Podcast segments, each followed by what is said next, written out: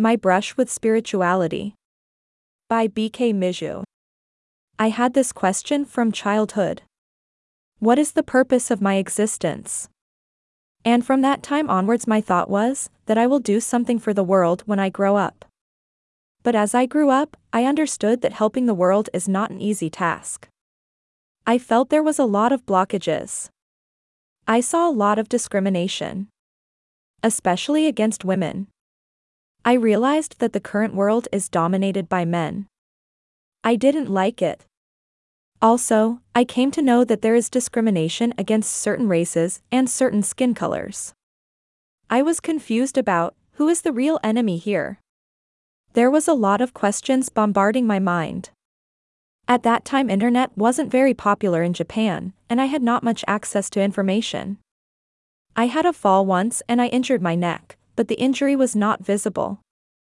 I went to the orthopedic and x-ray was taken. Doctor said the x-ray is normal. And I had no pain. But a few months later, when winter came, it started to ache.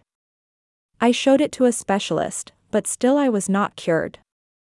I understood that allopathy treated visible symptoms only. But there was a department of Eastern medicine in our hospital, and I tried acupuncture, and also what we called the decupping therapy. And it worked. And that was the event which opened my eyes to the power of things that is not visible.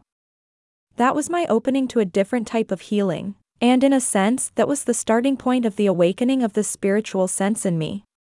The truth in what I can't see. By falling down and injuring my neck, I found a treasure. I started to see the importance of thoughts, energy, and vibrations. I got an opportunity to open a clinic of Eastern medicine in Singapore through a doctor who was my senior. I went there and it was in Singapore that I got connected to the Brahma Kumaris. I got a letter from the Singapore Medical Association that there is an event on the role of meditation in cancer. At that time, I had found a new passion in horse riding, and the date and timings of the event were clashing with my horse riding.